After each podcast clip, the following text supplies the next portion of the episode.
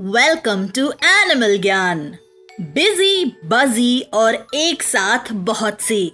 हम बात कर रहे हैं वर्ल्ड के इस one of the most hard working insects honey bees की।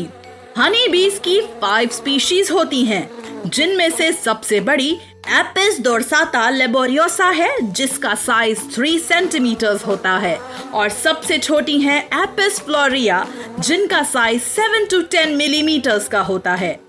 हनी बी नेस्ट को हाइव कहते हैं और वहाँ रहने वाली सारी वर्कर बीज फीमेल होती हैं। हनी बीज जब छोटी होती हैं, तब उन्हें हनी प्रोड्यूस करना नहीं आता, बल्कि हाइव की ओल्डर बीज उन्हें ये सिखाती हैं। हनी बीज अपनी पूरी लाइफ फ्लावर्स के नेक्टर से हनी प्रोड्यूस करने में लगा देती हैं। एक हनी बी अपने पूरे लाइफ टाइम में बस one twelfth of a teaspoon honey he produce करती हैं।